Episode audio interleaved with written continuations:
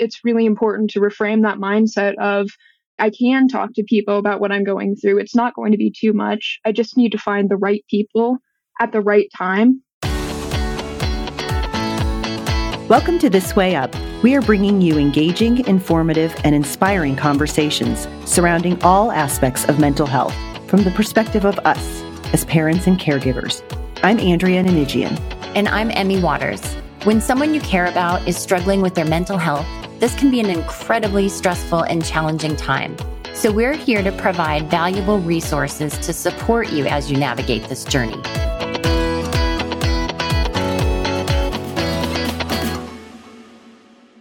Emmy, I am just blown away by the maturity and the insight of a 20, 21 year old today speaking about her life experiences, her roles as a caregiver, and as a self advocate. Just unbelievable. Yeah. So, our guest today is a young woman in Denver finishing her undergraduate degree, an amazing artist, but also, Andrea, our teacher. Yes. She simplified things that made me, that, that I so often complicate. Mm-hmm. Same. I don't know if it's a generational thing, but there certainly were so many moments in this conversation where I just felt like my gosh, here I am, 50 something, getting great resources and tidbits from a 20 something year old. It's mind blowing. It is. Well, let's meet Ella. Ella Srholez is a student at the University of Colorado at Denver. She will be graduating this May with a degree in illustration, and she is an incredibly talented and skilled artist. She specializes in storyboarding, visual development, writing for animated film and television, in addition to freelance illustration and fine art. And she'll be looking for a job soon, right, Ellis? We got to pump you up there. yes, I am. Ella was a TEDx speaker in 2021. She gave a TED talk entitled Art of Vulnerability as part of the TEDx Youth at Vail. And we are so excited to have you, Ella. Thank you for joining us. Thank you so much for having me. I'm really, really grateful for the opportunity to talk about it more. And I'm also very flattered that that you liked that talk. I mean, I'm curious, how how did you guys find it? I think I found it because just from knowing you through friends of friends and seeing your artwork, I think in looking at your artwork, it popped up like in a Google search. Oh, like on Google? Yeah, because yeah. I yeah I I like to Google myself so often, um, as you do, and that's always one of the first things that pops up. So that makes sense. Can you talk a little bit about how you got there? I don't know if you called it just a general speaking event, but there was a TED Talk event in Vail, Eagle County, um, in 2021. It's an entirely student organized event, um, and they do it every year. And so I had had friends who had done pieces for it before, but I had been able to help out with set design for something for one of the years prior. Yeah, they just open up applications every year for people to sign up. And I, I did speech and debate, which is like an after school club thing where it's like a bunch of different speaking events and you go and compete you know, not to not to toot my own horn, but I got state champion a couple of times in my event that I did. Woo-hoo! A couple of times. I say once, but um even being like I just tend to be kind of a very shy, anxious person, but that was just something I happened to do and really enjoy. And so it kind of fit into that category. And yeah, I just figured like I would apply on a whim because I had things to talk about. And at the time, um, it was my senior year of high school, and I was doing an AP art studio class or an AP art portfolio, whatever it was, alongside it. And we had to pick a concentration to do a bunch of pieces for it. And so what I had chosen was, yeah, pieces centric around my mom and kind of what she was going through and what our family was going through at the time. And it just coincided well with the topic that I wanted to discuss, and I think it fit in well to the theme that year. And so, yeah, just kind of applied on a whim, and I heard back from them that I had been accepted. That's incredible. Well, you're a teenager at that time, a teenager in high school, speaking about the art of vulnerability. How did that come about? How did you land on mm. that topic and that specific focus? yeah, at the time I was also figuring out like college applications. Where am I going to go? What am I going to do? You probably don't come from a long line of speakers and thought leaders on vulnerability. The subject vulnerability coming from a teenager. Where does that come from in you and what does that mean to you? I think necessity of survival is really what I would break it down to because I, I am a firm believer in if you don't access those feelings, they're going to get you eventually.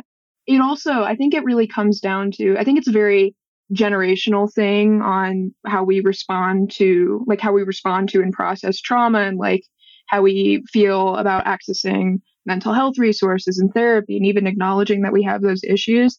And it's fantastic to see that, especially now, like a lot more people, especially my age group, are really, really encouraging talking about mental health and going to therapy and you know, there's less stigma around these different issues and there's less stigma around medication and getting help and just talking about these things. Um, but I don't think that is especially true for a lot of age groups above ours.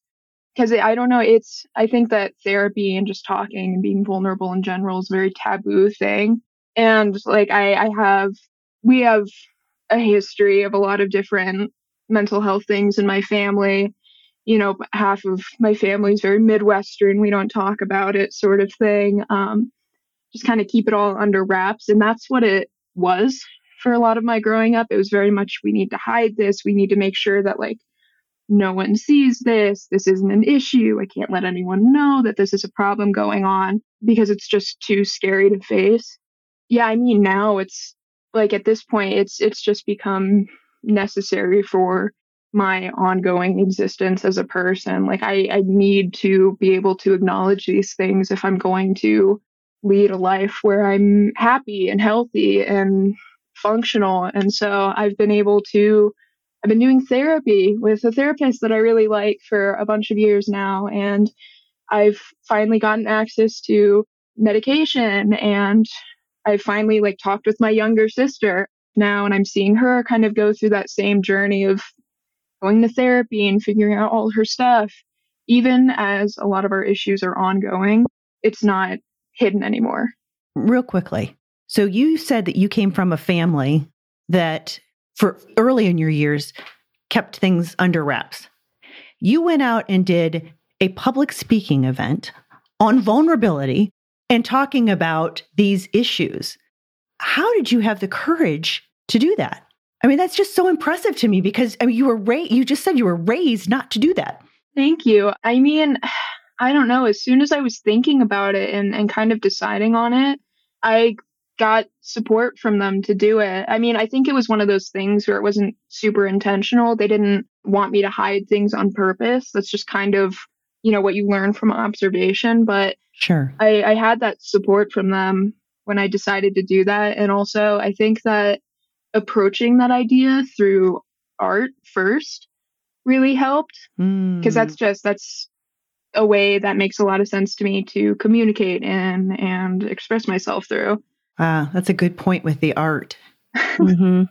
Do you think the art helps you tap, like originally helped you tap into some feelings that you didn't even realize that you you had? Oh, I mean, I'm not an artist, absolutely. so I don't I don't know any of that, but that's wow. Oh, definitely. I mean, I think a lot of it started out as escapism and then it kind of turned into a form of processing, which helped with this. And now sometimes I, I kind of struggle to access that the same way because I'm not living in those same circumstances. Sure. So it doesn't come up as easily, or it's a little, I find it's a little more difficult for me right now, for whatever reason, to be super vulnerable in that way or like access super deep themes through art. But it still holds the same amount of importance. Yeah. It could be like, it's such great therapy for certain people. Oh, definitely. Can I ask a, a non artist question? This is going to really be an art, a non artist question. so, when you're doing art and you're accessing those deep feelings, are you like, I picture myself like sobbing over because that's how I process things. Are you feeling? Are you laughing or crying or i mean just it, are you feeling those intense feelings as you're doing the art or you just is that how you're getting those feelings out That's such a good question. I know. I I want to get to the point where I am like feeling so deeply and outwardly expressing it when I'm making stuff. That's something that I'm still working on is is still like accessing those super raw emotions because I, I just I have a tendency to not present those things outwardly. I think that's most of us. Yeah. Yeah. And especially now that I'm at a point where I'm kind of more comfortable talking about it and I've been able to process a lot of it, it's really things. I don't know. I, I find myself like really overwhelmed with those emotions in certain like circumstantial moments or like I'll have I'll have certain like memory triggers of things from like CPTSD related stuff. So mm-hmm. that's that's when it gets like super emotional, but yeah, it's it's kind of hard to say. I haven't really gotten to a point where I've been overwhelmed when I've been making stuff. That's just sort of my way of getting it out. And it's either the before or the after that's kind of that intense emotional moment. It's such a gift to have that vehicle to process anything because a lot of us, like Andrea and I, will will process verbally maybe with each other or however we're doing it independent of each other. We don't have that ability to channel emotions like you do right. in an art form. So I think that's that's such a great question, Andrea. But yeah, you do kind of you wonder. But I guess the other thing that really sticks out is lucky for you that right. you have that that know. way to to channel channel the emotions. Oh, I am so incredibly grateful that that's something that I had and that was supported and encouraged and that I've been able to continue to do. I don't know though. I'm I'm a firm believer in the idea that that's for anybody. Like art therapy is for anybody, drawing is for anybody. There's no standard of what it has to be. I don't think it's ever had to look a certain one way or depict any one thing. It's just kind of like the the act itself is so therapeutic that it could take any shape and it's just it's for anybody. I don't I don't think there's any sort of gatekeeping of what art is, you know.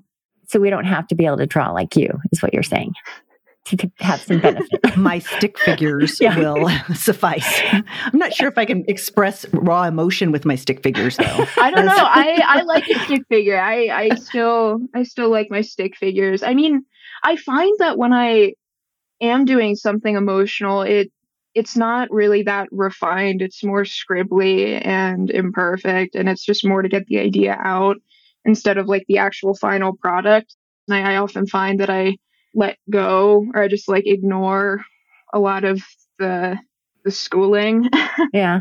that I've been or just whatever like the rules are for something to look good and I just get more scribbly and quick and it looks more I don't know, it it maybe looks more crude, but it's more it makes I don't know, it's better for more authentic the processing. You. Yeah. Mm-hmm it's yeah. more real time. I'm not so yeah. focused on the aesthetics of it. Yeah.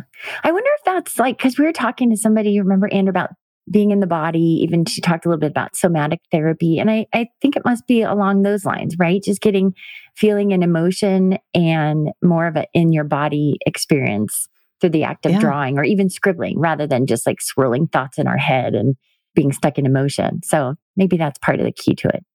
I think too. So my mother in law, she was one course away from getting her doctorate in child psychology. Then she had my husband and a bunch ended up having course a bunch away. One course away. Oh my god! oh my god! Anyways, she and then she dedicated her life to you know other things. But so my son, when he was three or four, was like having nightmares and grappling with all of this stuff. And I'm like, what in the world is going on with a three or four year old? And so she said, well, have him draw some pictures. And so I gave him a whiteboard marker and he drew on our big, like, living room window. And he's drawing these pictures, like these blobs in the sky, and then like with things coming down. Now, my husband is a huge history fanatic, mm-hmm. loves World War II. Apparently, those big blobs in the sky with the things coming down were airplanes shooting bombs or dropping bombs down. And so he was having nightmares over oh. this oh. over this thing. And so I think art is from a very fundamental level when we're as we're developing as kids a way to communicate as well. Absolutely. And not have to use words. Yeah. Good point. Absolutely. No, I think, yeah, art therapy or just like art of any drawing of any kind is especially important for kids because I mean, that's how, you know, that's how we communicate before we have words. We communicate in touch and, and pictures and kind of like a way to depict those arbitrary concepts that we don't have the capability to describe yet. And that's a great way to teach kids to embrace that vulnerability and learn how to mm-hmm. describe their emotions right off the get-go. I mean, you don't you don't need to be able to talk. You don't need to have the language to describe how you're feeling mm-hmm. yet. Like I I only just learned the language to describe my feelings like a year or two ago. I mean, it's it's taking me up until this point, and I know that comes like even later for a lot of people. So with that sort of vulnerability. Yeah, you made a good point. And I think those insights do come later for many, if not most people. And so that's why Andrew and I think it's so special to meet you and have this conversation because you're young and have yeah. wisdom of somebody much older. And we'll give people the links to that TED talk so they can hear it for themselves. But um, Andrew and I were just talking about you being a young person as you relayed in that TED talk. You are a young person and a caregiver and realize the need for vulnerability, as you say, but also the need to lean into a support group and be open and ask for help. We thought that that was pretty amazing that you came to those conclusions when you were just a teenager. Can you describe how that came about for you, those realizations? Yeah, I mean, I think at the time I was saying that more than I was feeling it, like knowing that's the right thing to do, but not, but like having such a difficult time putting that into practice myself. And I mean, I, I still even struggle to do that sometimes because I never know like what's too much to share, what's enough, like, you know, like how much of this am I supposed to put on to other people? How much do I need to process myself? It's all, there's still like a lot of unanswered questions and things that I'm working through. And I, I believe that that's going to be a lifelong process, but I think a lot of that realization came from too, like how crucial the support was from our friends and family in order to just have been able to live a somewhat normal life for that period of time. Like our, uh, one of our family friends and our neighbors, name was Bill. He would drive us into school every single day. A lot of the time, he was the reason that we had food and that we like he has a daughter that's my sister's age that was a friend out there you know and i mean like he even was someone that i was able to talk to because he would he would have conversations with me like i was not like i was a full adult you know because i'm in 4th mm-hmm. grade you can't you know you can't talk to a fourth grader like they're a full adult but he he treated me like i wasn't a little kid and i was able to have those conversations with him he was the reason that my mom was able to get to the hospital in time because she had like this t- like really really late stage liver failure. Oh gosh. And me and my sister like at that point that had just become normal we weren't able to recognize those signs. Also because you have someone who's going through this and telling you like no it's fine. There's no problem. And you're just like oh okay this is normal mom says so. Yeah he was a friend to her through all that because she struggles really with like that connection too. So yeah that's like family friend support. Um I mean, lots of other people from around the valley. My aunt, my grandparents, they would fly out from Michigan just to take care of me and my sister, like overnight, just so we had an adult around to take care of us because my dad had to go to work. So he wasn't able to be there.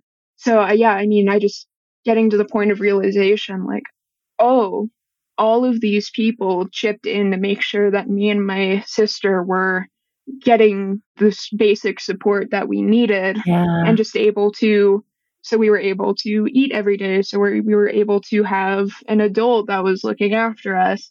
And even if they weren't able to do that 100% of the time it was enough to where we were okay in that sense. And i mean if we had just been so completely isolated for that entire time i mean like who's to say uh, where we would be now well, you really had validation that it was okay that you didn't have to carry the world on your shoulders. You know, eh, we always say when when kids are younger and everything, you know, like they fall down, you're like, "Get up." you know, and you're trying to teach them to be independent. But the reverse of that is we also need to teach them to be dependent with things when things get tough. So you had kind of that natural, unfortunately, that natural opportunity to learn that at a young age that it's okay that you don't need to just walk around with the burden all the time. It's very important to get help from other people and people are want to give that help. Oh yeah, and I mean, I think it took a while for that to stick because that that was more in reflection that I figured that out and I think at the time I just spent most of that growing up period thinking like, "Oh, I have to take care of all this stuff." Like me and my sister who is three and a half years younger than me. So she even got a lot of that from a younger age than I am. And I mean, she's like one of the most mature, like amazing, thoughtful people that I know. Um, I think the world of her, but we kind of, we almost had different, like, different roles in being caretakers. Like I would, I would do a lot of the clean the house for the most part, do food, stuff like that. And she was kind of more of an emotional caretaker for my mom and they had a connection in that way, mostly for for worse but yeah, we, we almost would fulfill those two different roles and self contain that almost because we wouldn't even talk to each other about it. But once it kind of got to the point where she was fine, like my mom finally was in these programs and we had a second to kind of see, like just breathe for a sec and reflect and kind of see her in a completely different state than what she was doing before and just be like, oh, yeah, it's, it's really important to tell people what's going on, even if a lot of the time we're being told we don't need to or being encouraged not to. A lot of that is, like, without exaggeration, life saving. Mm-hmm. Mm-hmm. And there were there were lots of moments in reflection where I should have told somebody what was going on or I should have called somebody else to help figure it out and I didn't. But I I can't really blame myself for that because that's just what I knew how to do. So I I'm just I'm grateful that we got around to that eventually and I figured that out eventually and had kind of a safe environment to think about that in. You know what I mean? Mm-hmm. But I'm sure like I'm sure it's just a constant journey of figuring out how to rely on other people as you go throughout your life. One thing you mentioned was Bill. Yeah. Like you you called him out specifically. And I think remember um Emmy and uh, I can't remember which episode it was, but there was the gentleman who said that children who grow up to show resiliency had one very instrumental adult in your mm. in their mm. life. Remember that? Mm-hmm. Now you've had many, but you pointed out Bill. And if I'm Bill, I'm giving myself a big old, you know, pat on the back or whatever. But I think it's important for people to hear, adults to hear how important we are what the difference we can make in a child's life mm-hmm. long term. I mean, this is yeah. years after this by just listening and by treating them, you know, with compassion like we do and, and hearing them out, even if we're not related to them, even if we're not parenting them. Yeah, especially with young people, they're out, they're always watching, taking it all in. You never know what's sticking.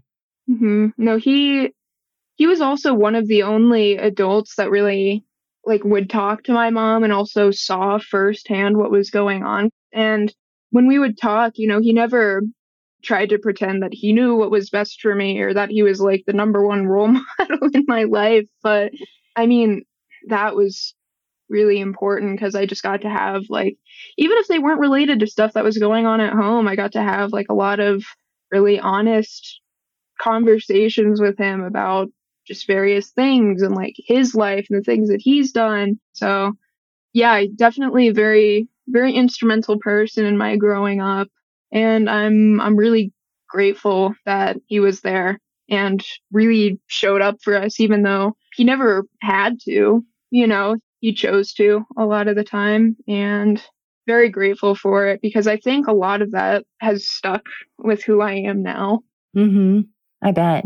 Yeah. It's great that you have that very keen sense of awareness and that gratitude because that's beautiful. And you just take that and you plant it and becomes more and more and more in your life. I love it. Absolutely. The gratitude is very important.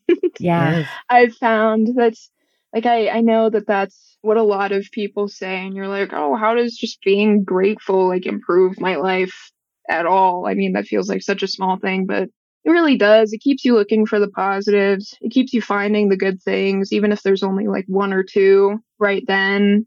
There are always things to appreciate, and it kind of keeps you out of the it gives you something to latch onto even when you're you know everything feels like it's crashing down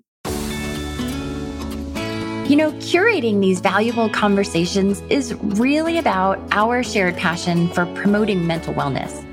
Behind the scenes, however, there are several platforms and systems that help us bring these episodes to you. If you found value in our conversations and feel inspired to support, please consider making a donation. Whether it's the price of coffee or wine or more, your contribution directly supports our ability to keep connecting, sharing, and growing with you. Please visit our website at thiswayuppodcast.com to support this community. We thank you and we appreciate you.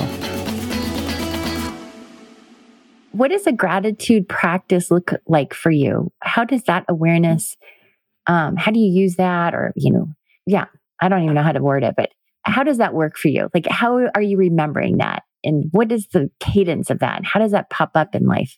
I think it keeps me from being super anxious all the time. I mean, if I, it's not even always super on purpose either. Like there, there's not any time I think to myself where I'm gonna like I'm gonna block this out or I'm gonna journal it or anything like that.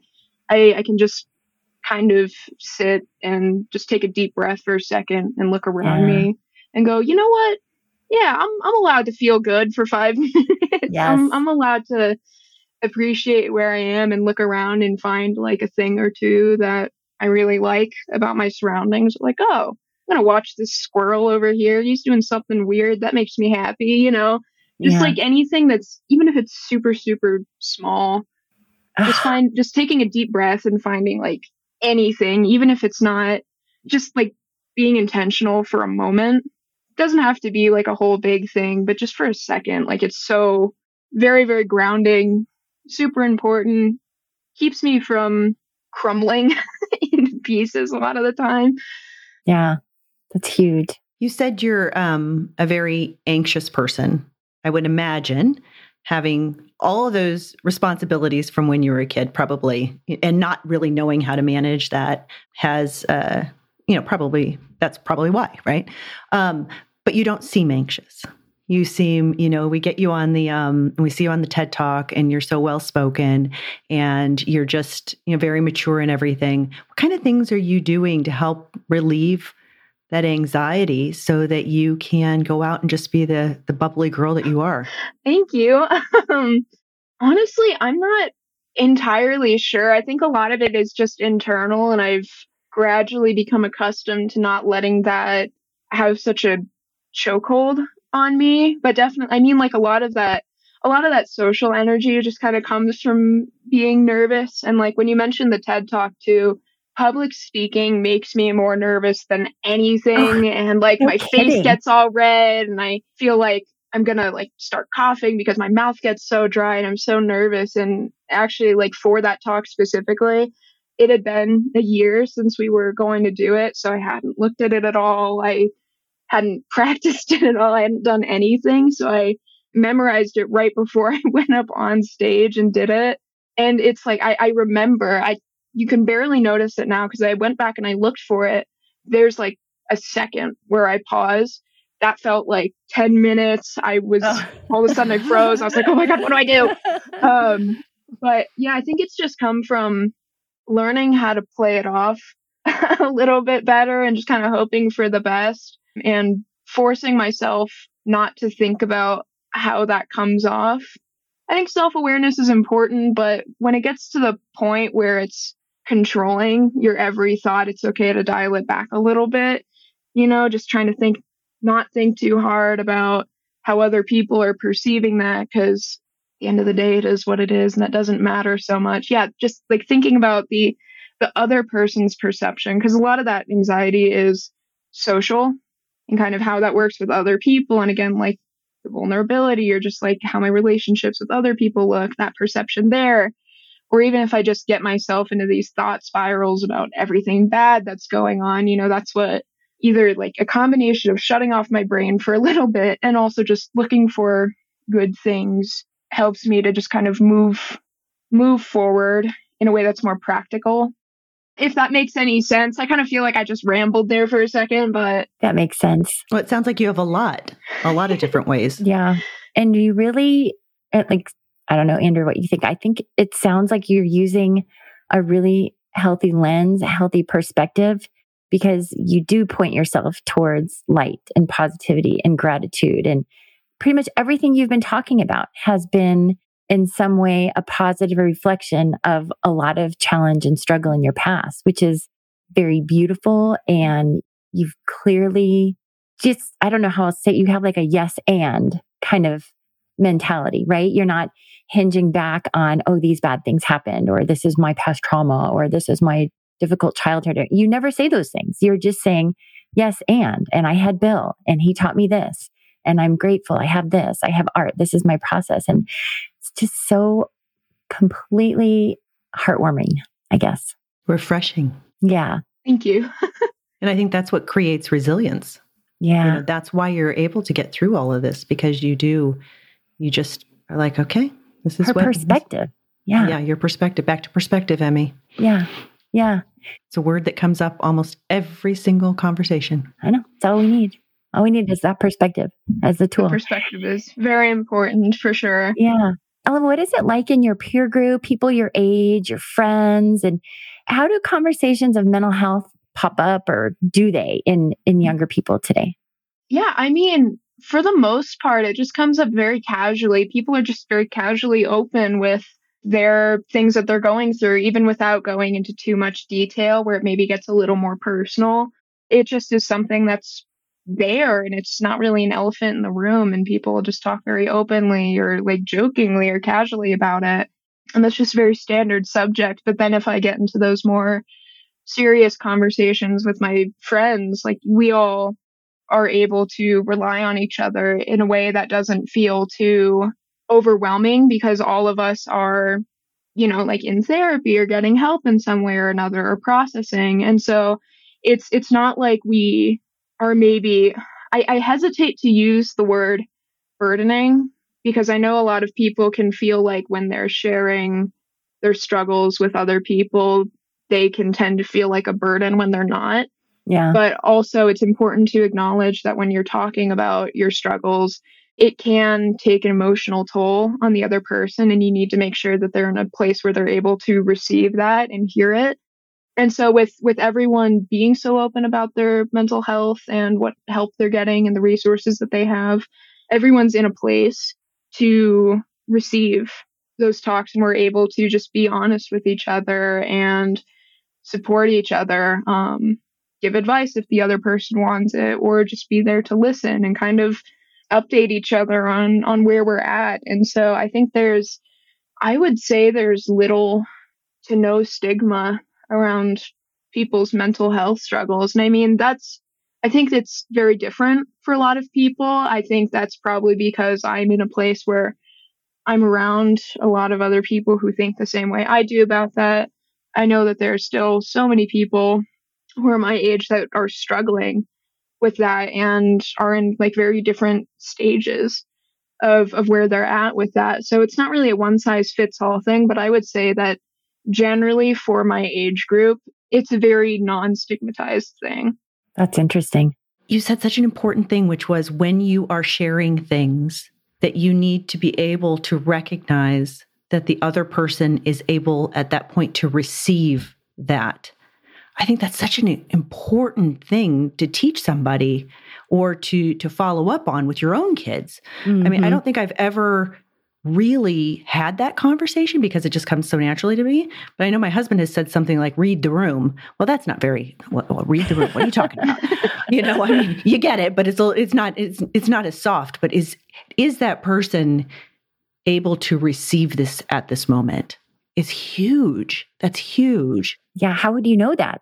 Right. I mean, really, like, ask is what I've found is just ask, like, hey, are you are you can I like tell you something or can I like ask for advice on something and it's totally fine to say no. You know, it's it's completely okay to be like, "Hey, I don't really know if I can take that in right now. I don't know if I can deal with that." And that's not a fault on anyone's part, you know, and I think it's so important that we learn how to approach that in a way where a no is not seen as a complete rejection because I think a lot yeah. of people may get discouraged by the possibility of a no and be like, "Oh, I can't talk to anybody because it shouldn't be anyone else's problem but mine. It's too big of a burden to bear for any of these other people." And like to a degree, it might have been because we were in middle school and high school and I couldn't rely on any one other child to right. listen to my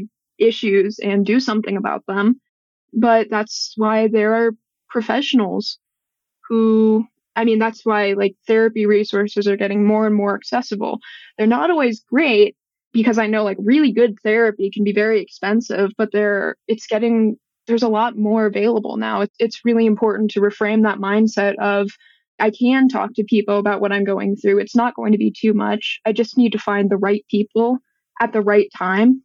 And you can't really expect someone and it's hard, but that's that's really important because I think that fear keeps a lot of people from being open with anybody at all. And that yeah. shouldn't be the case. Just because like your your friend isn't able to help you with this situation doesn't mean that nobody is able to help you with that situation. Yeah. Good point. That idea, I'm so glad you explained it the way you did because so many different things popped up when you when you were talking, but the idea of not wanting to be a burden, just that in and of itself, to me is very closely aligned with I don't want to be vulnerable. So that I mean, I, cause I'm just, of course, looking at it from my perspective, what I've done in the past. I might say, Oh, I don't want to bother you. But really what I'm saying is, I don't want to share. I don't want to be vulnerable. So your response of when Andrea and I are like, well, how, how do you know if somebody can receive what you're about to give them? You say, ask. Okay. If I ask, if I go to Andrea, right? The next time I have a nuclear meltdown and Andrea's on the other line, if I were to ask, I've already taken out that part where I'm afraid to be vulnerable because I've already put it out there. So you also alleviate the burdening aspect. But those are so similar to me. The burden, not wanting to be a burden and just not wanting to share, right? Oh, definitely. And I mean, I think a, a lot of that comes from the overthinking of it too. And that's what the explicit ask removes is there's there's not the room to overthink. You don't you're not sitting there anticipating what the other person's thoughts and and actual response is. It's you're just you're asking. You know, that's a complete that's very open. You know, you're not like, oh, I'm overthinking. What are they going to say? What aren't they going to say? How do they actually feel? What am I doing to them? And you literally do that. You literally ask. You do that. You practice that. Oh, yeah, 100%. You brought up two good points, and I think I've learned something very important today. One is that you have to ask for it, you know, the asking piece of it. But then two, the other person has the responsibility and the ability to say no. Mm-hmm. And I think by imprinting that in my mind that the other person has control over whether or not they want to hear my questions or feelings at that moment. And that if they don't, they'll say no that would calm my mind enough to know that I can then ask and not fear that they're sitting back there, you know, judging what I'm saying or saying, oh my gosh, you know, I really want to go to Target in five minutes. Why do you keep on talking to me? Because the responsibility is back on them. Andrea, would you ever say no if I asked if I could? No. Yeah, I was going to say you wouldn't. but at the same token, at the same token, I would never say no, but I would also I just would be there. You know, I, that's the type of person that I am. Mm-hmm. Um, I would just be there.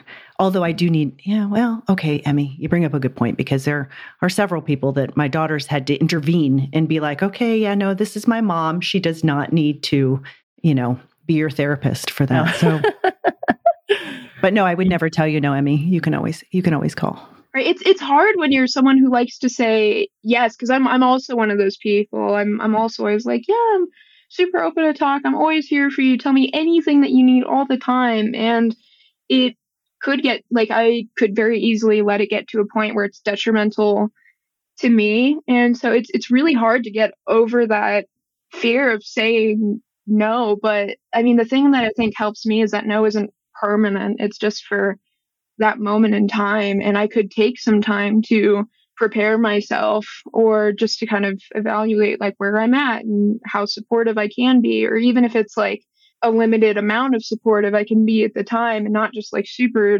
limitless.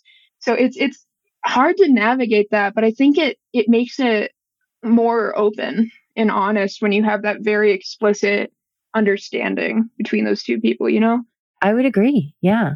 I've got kind of a personal question. You can just tell me to bug off if you want to. So I would imagine when you were young and you were a caregiver and you were being asked to do things, you did them because you didn't know how to say no or probably didn't even know that you could say no. And you've alluded to the fact that now things are are tough again. Have you been able to grow into those boundaries and be able to put you have? That's fantastic. Definitely. Yeah. I mean, part of it is being physically separated from it and I have been able to somewhat establish those boundaries with my mom that if she's in a state, I can't, she can't just like reach out to me with a lot of things that I, I just can't hear or I can't talk to her about. And, you know, it's uh, those boundaries didn't exist at all when I was growing up. I mean, it's, I figured I couldn't say no because when I tried, it just wasn't received. Like I, I didn't really have the option because of backlash. I just kind of had to do what I needed to do. And as such, like my sense of boundaries just completely non existent. In my mind, the things that I did really only existed to help other people and to serve other people and be like completely selfless to the point where I didn't really consider my own needs at all. Mm-hmm. And now it's gotten to a point where I, I can advocate for those needs. And even if it's in a sort of way where it's not maybe being heard in the way that I would like to communicate, I'm still able to take a step back. I'm not afraid of that backlash. I know that I'm fine. Mm-hmm. Establishing boundaries can be very tricky. How did you learn to do that? Or did you have help to gain that perspective? How did that work? Yeah, therapy definitely helped me um, with figuring out how to navigate that and what to say and just even like having the confidence to do that because really to establish boundaries a big part of what it relies on is the other person accepting those and and standing by those and it's really difficult to say like hey i am not in a position where this is okay with me and the other person could just completely choose to not listen to that and just keep going. And so I've kind of needed to learn how to just separate myself. And like for me, that looks like turning off my phone. It's just that's a pretty easy way to approach it is just yeah I can just turn off my phone, but just finding like your own space, going somewhere where you can like isolate yourself and just say like, hey, I have these boundaries, you know, if and it's it's really hard. It's it's so tricky because it's not a one size fits all. I'm in a position where taking a step back works for me but you know like i didn't i didn't used to be. That wasn't an option for me. It really is so dependent on the situation. Yeah well now knowing that you have learned so much about establishing and maintaining boundaries it makes perfect sense the statement she made earlier andrea about being asked to if I'm ready and in a place that I want to receive that. Right. That's her right. demonstrating her boundaries that are even beyond me. Like, right? So mature. Mm-hmm. Very mature. Unbelievable.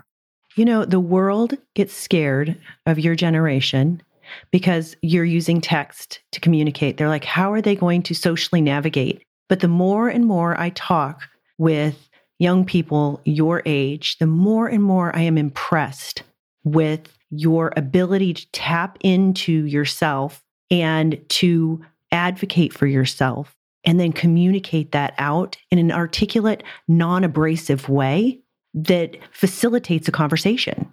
I'm just, I'm in awe. I'm in awe. So well said, Andrea. Yeah. Thank you.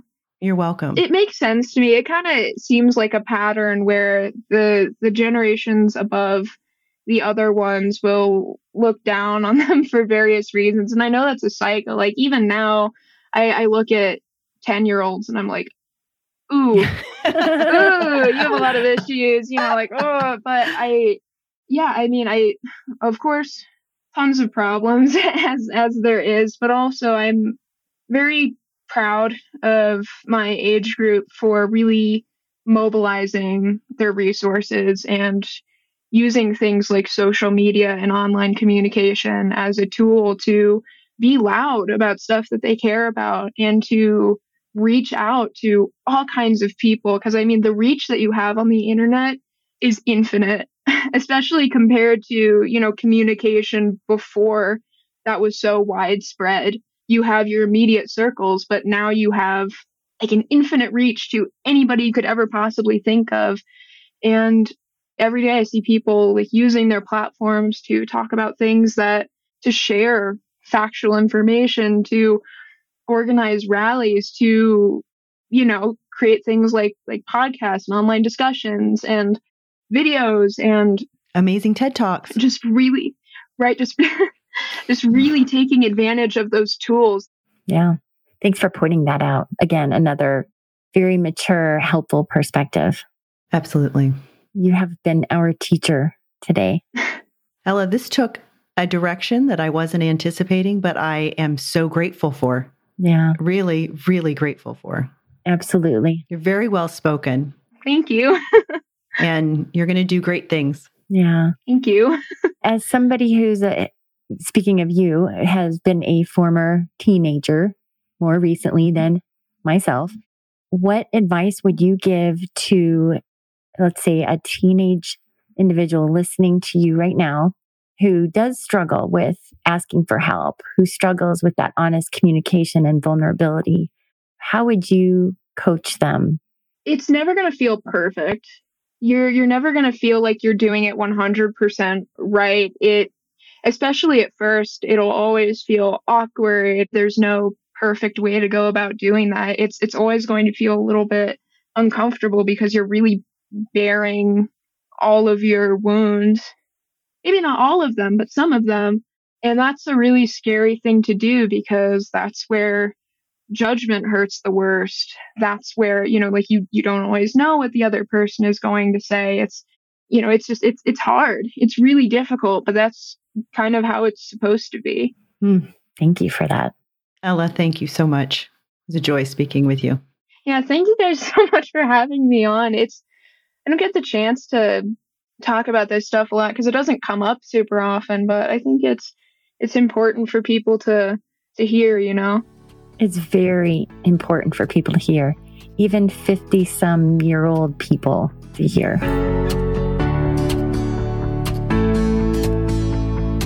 Thank you for tuning in to today's conversation. To join our community and access more valuable resources, please visit our website at thiswayuppodcast.com. Don't forget to hit that subscribe button and share this with a friend.